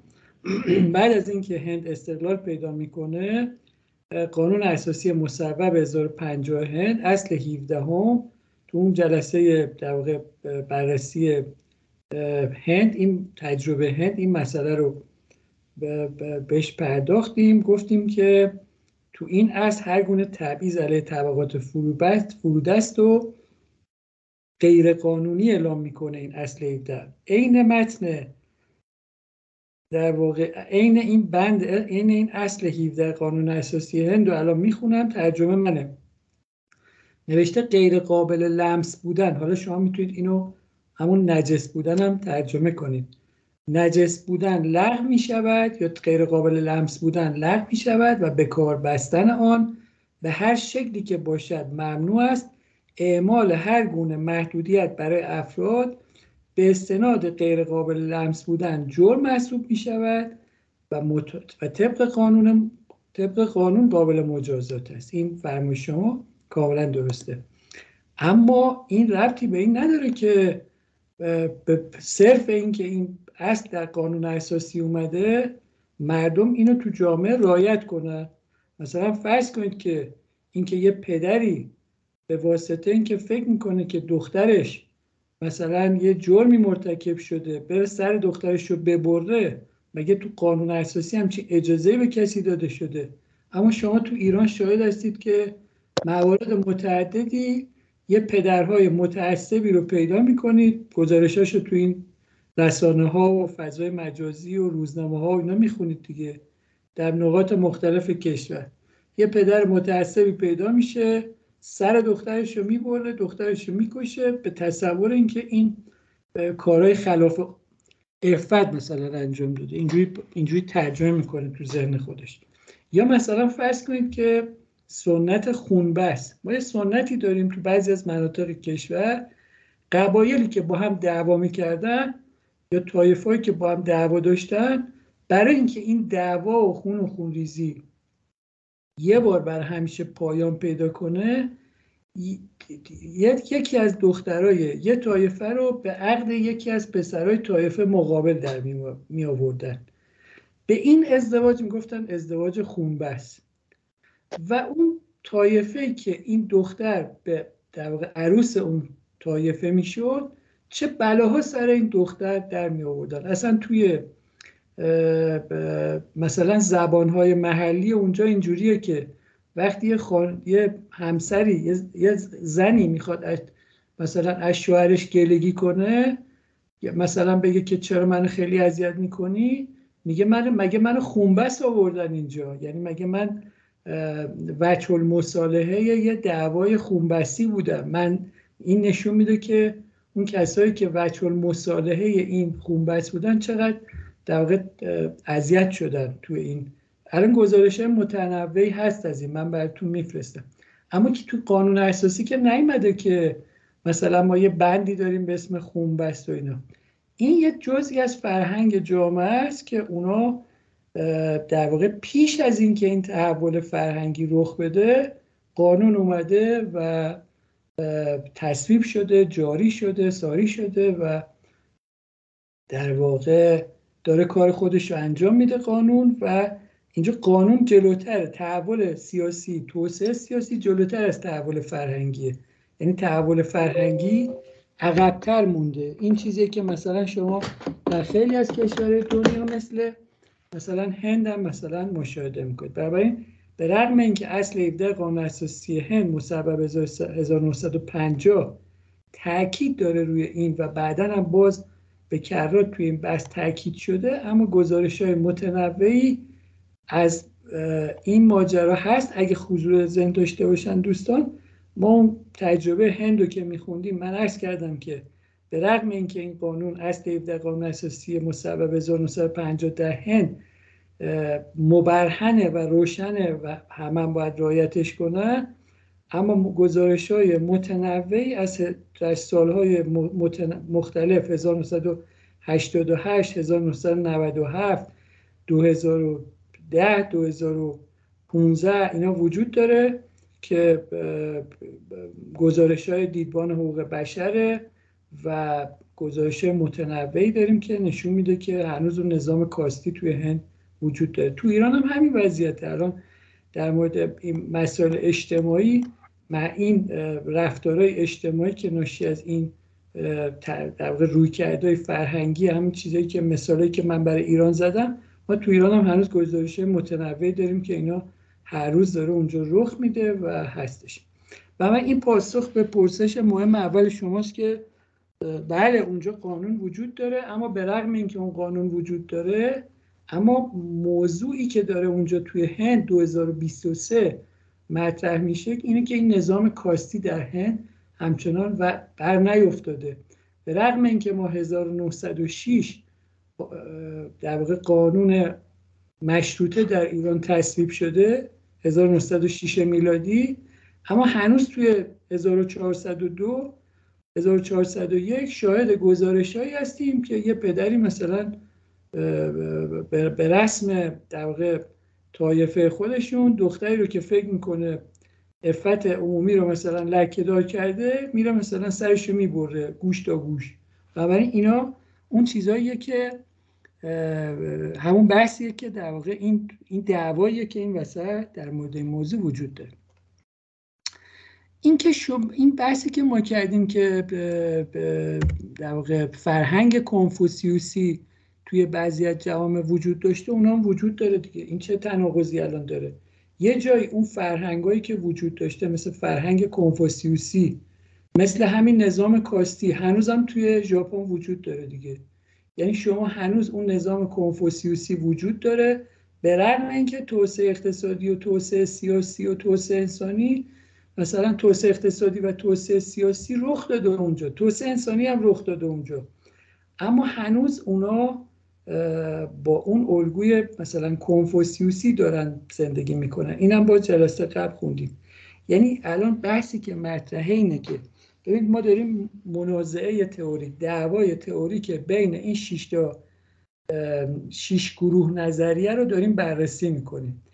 این شش تا گروه نظریه با همدیگه دعوای تئوریک دارن. یه عده میگن توسعه سیاسی گام اول باید انجام بشه، تقدم بر تقدم توسعه سیاسی پای فشاری میکنن، یه عده بر تقدم توسعه اقتصادی پای فشاری میکنن، یه عده توسعه نهادی رو مقدم میدونن، یه عده توسعه فرهنگی رو مقدم میدونن، یه عده توسعه انسانی رو مقدم میدونن، یه گروه هم میگن همین رو باید با هم مثلا انجام بشه. اینو با هم یه مشا... منازعه تئوریک دارن. ما هم داریم همین رو بررسی میکنیم دیگه. الان بحثی که ما در مورد هند داشتیم همین بود که در هند طرفدارای توسعه سیاسی و توسعه نهادی میگن که در نقد طرفدارای توسعه فرهنگی، در نقد کسایی که معتقد به تحول اندیشه هستن، میگن که ببین اینجا تحول فرهنگی هم رخ نداد، تحول اندیشه هم رخ نداد، نظام کاستی هنوز دو هزار و بیست و سه برقراره در هند. گزارش‌های متنوعی از دیدبان حقوق بشر هست که هنوز در سطح وسیع داره مشکلات در جامعه هند وجود داره، اما هند امروز یکی از توست دموکراتیک ترین کشورهای جهانه و تا سال دو هزار و سی مثلا جزو کشورهای بسیار توسعه یافته اقتصادی خواهد شد. خب این همین دعوایی که اینا دارن، برای خودشون هم استدلال دارن، برای خودشون هم شواهدی دارن که ارائه میدن دیگه. اما همونطور که آقای پرهام گفتن، بازم همینجور جلوتر بریم، باز بیشتر وجوه این مسئله برامون بیشتر روشن میشه، چون ما الان نمیگیم که چه کسی درست میگه، اصلا قرار هم نیست در پایان این مسیر به این نتیجه برسیم که این شش تا نظریه کدوم یکیشون درسته بقیه غلطه. اصلا این نگاه اشتباهیه به مسئله. ما فقط دنبال اینیم که ببینیم این شش تا نظریه، این شش تا گروه نظریه، چون شش تا نظریه نیست، شش گروه نظریه، اختلافاشون چیه، مرزبندیاشون چیه. اگه یک کسی شروع کرد به سخن گفتن در مورد موضوع توسعه، بتونیم اونو برداریم ببریم توی یکی از این شش تا گروه بنشونیم، بگیم این آقای مثلا فلانی یا خانم فلانی که در رابطه موضوع صحبت میکنه، به نظر میاد این حرفایی که میزنه جایگاهش تو این گروه چهارم، سوم، دوم یا اوله. آقای منفرد عزیز. ممنون آقای اتفاق. من اگر این مطالب رو گفتم به این خاطره که حالا ما چهل پنجاه سال دغدغه توسعه داریم، حالا به مطالبی رسید که برامون مفیده، دچار تشتت و آشفته فکری بشیم. حالا به قول فرمایش شما، ما که این همه سال صبر کردیم، یک سال دیگه هم صبر میکنیم تا به نتیجه مطلوب برسیم. ممنونم آقای اتفاق، تشکر میکنم. خوش کنم خوش کنم.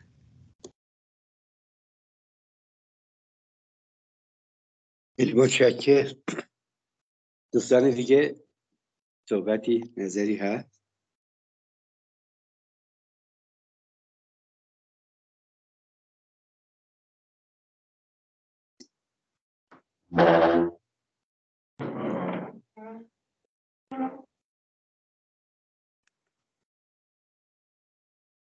با تشکر مجدد از آقای پرهام، من یه سوال کوچک دارم، میتونم بپرسم؟ خواهش میکنم آقای رضوانی، بفرمایید. خسته نباشید جناب اتفاق، خیلی استفاده کردیم از بحث بسیار مفید شما. من میخواستم بپرسم که تو این گروه بندی هایی که شما انجام دادین، یه چیزی که در سطح دنیا مطرحه، دو تا نظریه عمده وجود داره. یک، کسایی که میگن اقتصاد دولتی باعث توسعه میشه، و بخشی هم که میگن اقتصاد نباید دست دولت باشه. آیا تو این شش گروه شما این فرض بر اینه که اون بخشی که اقتصاد دولتی باعث توسعه است نادیده گرفته شده و اون رو حذف کردین و توسعه از نظر شما یعنی اینکه اقتصاد به اصطلاح در زمینه بازار آزاد توسعه شکل میگه؟ اینو اگه لطف کنی یه توضیح بدید ممنون میشم. بله، سلام عرض میکنم خدمتتون. هستم که این خیلی خیلی پرسش خوبی بود، برای اینکه باید یه جایی اینو گفته میشد. ببینید، بین کسایی که الان طرفدار لیبرال دموکراسی هستن، چون ما اون اول جلسه یه پیش شرطی گذاشتیم دیگه، گفتیم اگه قرار باشه که این پیش شرط لیبرال دموکراسی رو ورداریم، اون وقت انبوهی از نظریه‌های مارکسیستی و اینام در ذیل این نظریه‌های توسعه میتونن مطرح بشن. چیزی که ما به عنوان تو ویترین، تو سردر این در واقع بحث گذاشتیم، بحث لیبرال دموکراسی بود. اما در طرف در بین طرفداران لیبرال دموکراسی شما میتونید افرادی رو پیدا کنید، نظریه هایی رو پیدا کنید، صاحب نظرانی رو پیدا کنید که اعتقاد زیادی به مداخله زیاد دولت در اقتصاد دارن، معتقد به وجود یه دولت بزرگ هستند، و میتونید افرادی رو هم پیدا کنید که نه، معتقد به دخالت حداقلی دولت و یه دولت کوچک هستند. خود عجم‌اوغلو و رابینسون توی کتاب چرا ملت‌ها شکست میخورن و خود فوکویاما تو جای مختلف تاکید دارن که ما اصلا کوچک بودن دولت رو یه فضیلت نمیدونیم. اون دوران دولت کوچک تئوری لیبرالای کلاسیک مثل هایک و اینا گذشته است. چیزی که ما بهش اعتقاد داریم، در دوران جدید دولت مدرن نمیتواند کوچک باشد، ناگزیر است که بزرگ باشد، چون دولت دنیای مدرن وظایف متنوعی رو در واقع در اختیار داره و کوچک بودن دولت هم الزاما منجر به این نمیشود که دولت کاملا تحت کنترل قرار بگیره، چون ممکنه یه دولت بسیار کوچک هم کاملا خارج از کنترل باشه. بنابراین اونا اعتقادشون هستش که دولت میتواند بزرگ باشه. اقتصاددانایی داریم که به عنوان اقتصاددانهای طرفدار لیبرال دموکراسی، اقتصاددانهای طرفدار بازار، طرفدار نظام بازار، مدافعان سرسخت اینن که باید نظام بازار تا یه حدی کنترل بشود. یا مثلا شخصیت‌های برجسته‌ای رو باز تو این حوزه داریم که معتقدن که باید شما ضمن اینکه نظام بازار داشته باشید، یه نظام بازتوزیع قوی داشته باشید که یه وظایفی رو در حوزه انسانی انجام بده، مثل همون آمارتیا سن. آمارتیا سن جزو کسایی هستش که معتقده که شما معتقد به همون گروه تقدم توسعه انسانی، معتقده که شما باید حتما بتونید یه حداقلایی رو برای جامعه ایجاد کنید که همه وقتی میخوان وارد نظام بازار بشوند، در مسابقه، در رقابت نظام بازار حضور پیدا کنن، از یه حداقلایی برخوردار باشن از این سطح حداقلی از تحصیلات، خدمات اجتماعی، خدمات بهداشتی و درمانی باید برخوردار باشن تا بتونن در واقع تو این رقابت شرکت کنن. بنابراین شما وقتی که داریم راجع به این شش تا گروه نظریه توسعه صحبت میکنیم، اصل بر این هستش که همه به نظام بازار معتقد هستند، به اون اصول دموکراسی، لیبرال دموکراسی هم معتقد هستند، اما اینکه اندازه دولت چقدر باید باشه، اینکه چقدر کنترل روی نظام بازار باشه یا چقدر آزادی اقتصادی وجود داشته باشه، خب اختلافات بسیار زیاد اینجا هست و اینم مانع مانع ما نمیشه، یعنی مشکلی توی بحث ما ایجاد نمیکنه. همه اینا در ذیل این در در ذیل این گروهایی رو که اسم بردیم ازشون میگنجن و به بحث ما آسیبی نمیرسونن. اما اگه کسایی باشن که مرادشون از توسعه توسعه مثلا سوسیالیستی باشه، اصلا اعتقادی به لیبرال دموکراسی نداشته باشن و چیزای شبیه به این، اون تو بحث ما دیگه نمیگنجن. یا همون بحث که ما جلسه قبل خدمتتون داشتیم، یک کسی که راجع به سعادت اخروی صحبت میکنه مثل مثلا مصباح یزدی، معتقد به توسعه فرهنگی، تحول فرهنگی است، اما مرادش از تحول فرهنگی تحول فرهنگیه که سبب بشود که ما به سعادت اخروی برسیم. خب این اصلا به بحث ما ربطی نداره دیگه، ما داریم در ذیل چارچوب لیبرال دموکراسی صحبت میکنیم. آقای رضوانی عزیز، تشکر. تشکر آقای اتفاق، ممنون. ببخشید آقای اتفاق، منم یه سوال دارم اگه ممکنه، خسته نباشید. میتونم مطرح کنم آقای پرهام؟ بفرمی، خواهش میکنم، بفرمی. آقای اتفاق، شما در رابطه با توسعه نهادی و توسعه سیاسی در بعضی از جاها اینا رو هی با هم مطرح میکردید، یعنی توسعه نهادی، توسعه سیاسی، به نظر میاد که انگار هر دو یکی هن. بعد دوباره در آخر صحبتاتون مثلا تفکیک کردین اینا رو. حالا ما در توسعه نهادی شما شاخصهاشو مشخص کرده بودین دیگه که بوروکراسی هستش، حاکمیت قانون و پاسخگویی. حالا در توسعه سیاسی چه شاخصهایی وجود داره که اینها رو از هم جدا میکنه؟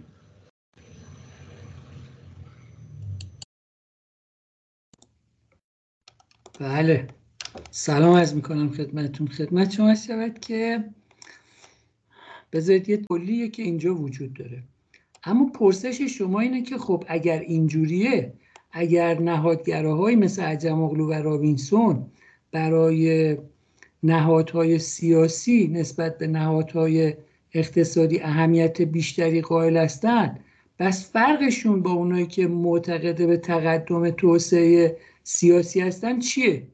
یه بار دیگه میخونم این جمله رو. میگه که اگر اگرچه نهادهای اقتصادی در فقر و غنای یک کشور نقشی حیاتی دارند، اما سیاست و نهادهای سیاسی هستند که داشته‌های یک ملت رو در زمینه ها، زمینه نهادهای اقتصادی رقم میزنند. خب اگه اینجوریه، پس فرق اینا با اونایی که طرفدار توسعه تقدم توسعه سیاسی هستن چیه؟ خب اینا به نظر همشون یه حرف رو میزنن دیگه، چه فرقی بین اینا برقراره؟ این تو همون بحث قبلی، همون اول کار من در مورد این صحبت کردم، عرض کردم که طرفدارای تقدم توسعه سیاسی هر گونه گشایش‌های سیاسی مقطعی و تاکتیکی رو از سوی صاحبان قدرت ازش استقبال میکنن و میگن که این توسعه سیاسیه. یه امام جمعه میاد یه جایی سخنرانی میکنه، یه حرفی میزنه که به نظر میاد، به نظر اونها اینجوری میاد که خب بس خیلی خوب شد، توسعه سیاسی رخ داد. یه کسی مثلا تایید صلاحیت میشه که برای انتخابات مجلس بره تو مجلس شرکت کنه، تو انتخابات مجلس میگن خب خیلی خوب شد، یه گشایش سیاسی رخ داد.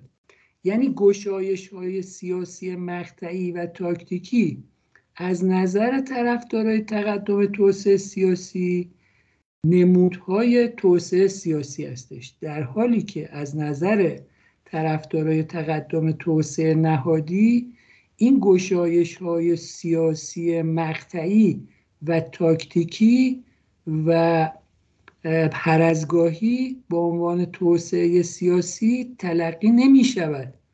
فرانسیس فوکویاما تعریفش از توسعه سیاسی همون چیزاییه که عرض کردم، یعنی حاکمیت قانون، دموکراسی و دولت وبری. حالا دولت وبری مترادف است با بوروکراسی کارآمد و دموکراسی هم مترادف است با پاسخگو بودن دولت. دولت یعنی استیت دیگه، کل مجموعه نظام حکمرانی. پس یه تفاوت بسیار بزرگی است بین طرفداران تقدم توسعه نهادی و طرفداران توسعه تقدم توسعه سیاسی. طرفداران تقدم توسعه سیاسی اقدامات بسیار کوچک رو هم به عنوان توسعه سیاسی قلمداد میکنن. همین که الان عرض کردم، مثلا شما اگه بتونید با فیلترینگ هم برید از فیسبوک استفاده کنید نسبت به حالت که اصلا با امکان استفاده از فیلتر شکن هم نداشته باشید، اینو اسمشو میذارن توسعه سیاسی. اونا برایشون برایش استدلال دارن، یعنی اینجا اونا یه حرفایی برای گفتن دارن. اونا معتقدن که همین گشایش‌های سیاسی کوچیک میتونه، هرچند که به نظر کوچیکه، به نظر سطحیه و به نظر فریبنده است، میتونه یه ظرفیتایی رو توی جامعه ایجاد کنه، به کار ما میاد. اونا یه حرفایی برای گفتن دارن. اما از نظر طرفدارای تقدم توسعه نهادی، از, از, از منظر نهادگراها، چیزی که سبب اون سه تا رکن توسعه سیاسی نشود کمکی به حل مشکل سیاسی نمی کند و اونا اینو توسعه سیاسی اسمشو نمیذارن، نمیپذیرن که این توسعه سیاسی است. اگر به این سوال مهم شما پاسخ ندادم بازم بیشتر در موردش صحبت کنیم، چون اینجا جای بحث زیاد داره. متوجه شدم آقای اتفاق، این, این رو الان که توضیح دوباره دادین متوجه شدم که فرقشون چی هست. منتها اونجا در توسعه نهادی ببینید آخه یه ذره این نهاد غلط اندازه، یعنی گیج کننده است. از یه طرف شما میگین نهادهای، چون ما نهاد رو که فقط در سیاست نداریم که، نهادهای اقتصادی همین الان خودتونم به اصطلاح تذکر دادین، یعنی گفتید اشاره کردید بهش و گفتین هم نهادهای اقتصادی داریم و هم نهادهای سیاسی. مسئله تو، طرفداران توسعه نهادی این هست که به اصطلاح برای اینکه، یعنی برای اینکه بستری آماده باشه برای اینکه توسعه نهادهای اقتصادی پیش بیاد، لازمش این که نهادهای سیاسی متحول بشن با این سه تا گزینه، با این سه تا بوروکراسی و حاکمیت و قانون و پاسخگویی. منتها حالا این تا اینجاشو درست فهمیدم من؟ ببینید حالا سوالتون رو مطرح کنید تا من بیشتر پرسش کنم. میخوام ببینم که این نه... وقتی میگیم توسعه نهادی به نظر میرسه که منظور فقط همون نوز... توسعه نهادی سیاسیه انگار، یعنی نخیر. نخیر. من الان اینجا همینو خوندم دیگه، نه، گفتم نه، نه. میدونم میدونم آقای اتفاق، میدونم توسعه سیاسیه که گشایش های سیاسی کوچک منظورتون هستش، ولی وقتی ما میگیم توسعه نهادی، خب یعنی بوروکراسی، حاکمیت، قانون، پاسخگویی، خب همه اینها سیاسی هستند، همه اینها در همه اینها در بستر سیاسی انجام میشن. توسعه نهادی که الان سه تا شاخص داره، بوروکراسی، حاکمیت، قانون و پاسخگویی، اینا همه در عرصه سیاسته، در حالی که نهاد رو در عرصه اقتصاد هم داریم، یه نهادهای اقتصادی هم داریم دیگه. خب پس چرا اونا مطرح نمیشن؟ یعنی جزء این گزینه نیستن، چرا مطرح نمیشن؟ من همین الان از روی کتاب چرا ملت رو شکست میخورند نه نمیگم آقای اتفاق، من اون کتاب رو میدونم، ولی اینجا ما وقتی میگیم توسعه نهادی بعد میگیم که سه تا شاخص داره، بوروکراسی، حاکمیت قانون، پاسخگویی، خب چرا مثلا یه شاخص اقتصادی توش گنجانده نشده؟ چرا نشده؟ ببینید طرفداران توسعه نهادی معتقدند که ما یک یه نهادهای اقتصادی داریم، یه نهادهای سیاسی داریم. نهادهای اقتصادی منجر به توسعه اقتصادی می شوند و نهادهای سیاسی منجر به توسعه سیاسی می شوند و نهادهایی که منجر به توسعه سیاسی می شوند مهمتر هستند، چون اساساً عرصه سیاست مهمتر از عرصه اقتصاد است، چون اونه که زیربنایی تره و اثر میذاره. اگر در یک کشوری نهادهای اقتصادی فراگیر نیستند، یعنی همه نمیتونن فعالانه و آزادانه در فعالیت‌های اقتصادی مشارکت کنن، این یکی از اون چیزاییه که موجب بروز مشکلاتی در اون جامعه میشه و اقتصاد اون کشور نمیتونه رشد کنه. اگه شما یه نظام اقتصادی آزاد نداشته باشی و نظام اقتصادیتون رانتی باشه، فقط یه عده‌ای بتونن در فعالیت اقتصادی شرکت کنند، اینجا ما با مشکل نهادهای غیر فراگیر مواجه هستیم. این در عرصه اقتصادیه. چه چیزی نشون میده که یک کشوری از نظر اقتصادی میتونه توسعه یافته باشه؟ با چه شاخصی باید اینو بسنجیم؟ رشد اقتصادی میتونه کمک کنه که بفهمیم که اصلا یک کشوری در مسیر رشد است یا نیست. برای در واقع نهادهای سیاسی هم سه تا شاخص داره. مثلا فوکویاما سه تا شاخص معرفی میکنه: دولت و دموکراسی و خدمت شما عرض شود که حاکمیت قانون. و برای این نهادگراها ضمن اینکه توسعه برای توسعه سیاسی اهمیت زیادی قائلن، اما میگن که اون نهادهای اقتصادی هم مهمه دیگه، و به همین دلیل مثلا میگن که امروز ملت‌ها به این دلیل شکست می‌خورن که نهادهای اقتصادی استثماریشان انگیزه‌های مورد نیاز برای پس‌انداز، سرمایه‌گذاری و نوآوری را در مردم به وجود نمی‌آورند. چرا این نهادهای اقتصادی اینجوری استثماری‌اند؟ چرا فراگیر نیستند؟ به این دلیل که بقیه جمله رو توضیح میدن. میگن نهادهای سیاسی استعماری استثماریشان، یعنی نهادهای سیاسی که فراگیر نیستن، همه مردم نمیتونن تو امور سیاسی شرکت کنن، از طریق تحکیم قدرت کسانی که از این بهره کشی بهره مند میشوند از نهادهای اقتصادی مزبور پشتیبانی میکنن.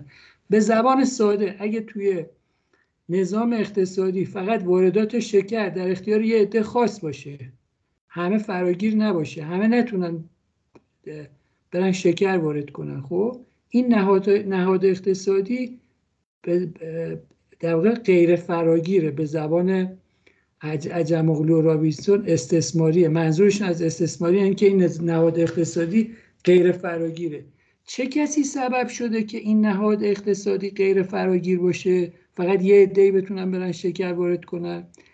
نهادهای سیاسی غیر فراگیر، یعنی یه یعنی یه ساختار، یه نظام سیاسی داریم که همه مردم نمیتونن برن تو اون نظام, نظام سیاسی مشارکت داشته باشن.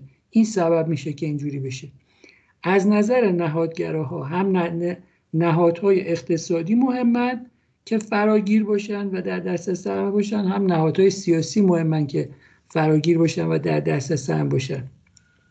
اینجا توجه کنید که به این ظرافت توجه کنید. وقتی ما میگیم ما یه گروه داریم که گروه تقدم توسعه نهادیه، در ذیل این گروه ما یه نظریه واحد و ثابت نداریم. در ذیل گروه تقدم توسعه نهادی چندین نظریه داریم. نظریه فوکویاما با نظریه عجم‌اوغلو رابینسون فرق میکنه، با نظریه عجم‌اوغلو و دنی رودریک هم باز فرق میکنه. اونجا عجم‌اوغلو با دنی رودریک با یه تفاوتایی نسبت به چرا ملت‌ها شکست می‌خورن یه مسائلی رو مطرح می‌کنه. با نظریه یه گروه داگلاس نورث و والیس و وینگاست هم باز تفاوت داره. با نظریه یه گروه نهادگراهای دیگه هم باز تفاوت داره. بنابراین ما در ذیل تقدم توسعه نهادی نظریه‌های مختلفی داریم که همشون تأکید دارن که یک کشوری وقتی توسعه پیدا خواهد کرد که نهادهای اون تحول پیدا کنند، اما خودشون در درون خودشون با هم یه تفاوتایی دارن. تعاریف عجم‌اوغلو و رابینسون با تعاریف فوکویاما با هم دیگه تفاوت داره. در ذیل بقیه گروه هم همینجوره. در مثلا تحول فرهنگی، آقای مثلا مصطفی ملکیان معتقده که ما باید اول دچار تحول فرهنگی و تحول اندیشه بشویم و بعد از این میتونیم به یه کشور مثلا لیبرال دموکراتیکی دست پیدا کنیم.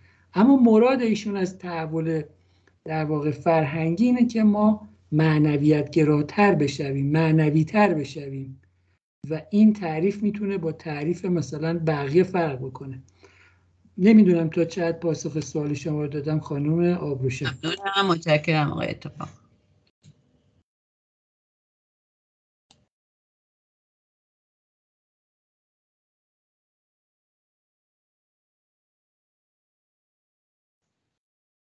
آقای پرهام من میتونم یه چیزی اضافه کنم؟ یعنی در واقع اون چیزی که خودم فکر میکنم. آقای اتفاق درسته اینجوری که من همیشه اینجوری تو ذهنم هست که تمام این نظریه ها برای یک زندگی بهتر برای بشریت و نمیدونم این انواع اقسام توصیه های اقتصادی اجتماعی هرچی که به اصطلاح بشر پشتشه، در واقع اون اصلی ترینشون نهاد اقتصاده. یعنی اینکه مردم راحت بتونن تبادل کالا بکنن، تبادل فکر بکنن، تبادل خدمات بکنن و اینجا در واقع مدیریت اون مدیریت این به اصطلاح تبادلات و تعاملات در واقع همون مسئله سیاسی دیگه، یعنی اون نهادهای سیاسی که میخوان اینو مدیریت بکنن. آیا این درسته برداشت من؟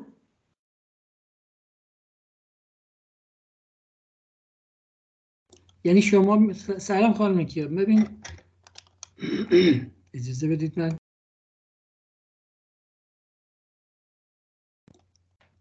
خانم کیاب بله یه بار دیگه سوالتون رو مطرح میکنید به طور مشخص. یعنی شما میفرمایید که از منظر شما یه جامعه مطلوب جامعه که شرایط اقتصادی مطلوبی داشته باشد، اما دستیابی به این تو شرایط مطلوب وقتی رخ میدهد که نهادهای سیاسی وجود داشته باشد. یعنی در واقع اون در واقع در تکمیل سوالی که خانم آبروشن داشتند، در واقع جامعه پر این نه... یعنی نهاد نهاد اقتصادی در واقع یک اصله، ولی مدیریت اون نهاد اقتصادی و بقیه نهادها در واقع در اصل ما وقتی میگیم ما معتقد به دولت و قانون و اینا هستیم، در واقع مدیریتش دست دولت دیگه، دست نهادهای سیاسیه. از این نظر من خودم مثلا فکر میکنم این نهادگرایی از این نظر که شما توضیح دادین خب درست در میاد. یعنی در واقع اون نهاد اقتصادی هست تو جامعه، کار خودشو میکنه، ولی خب کی اونو مدیریت میکنه؟ در واقع اون اختیاری که ما میدیم به اون نهادهای سیاسیمون که اینو مدیریت بکنه. مگه نهادهای اقتصادی رو دولت مدیریت میکنه خانم؟ نه دولت، نه منظورم دولت نیست، این نهادهای سیاسی که ما در واقع انتخابشون میکنیم، چه به شکل قانون که تصویب میشه، چه به شکل دموکراسی که ما به اصطلاح دولت رو پاسخگو میکنیم. منظورم اینه، نه دولت به عنوان چیز.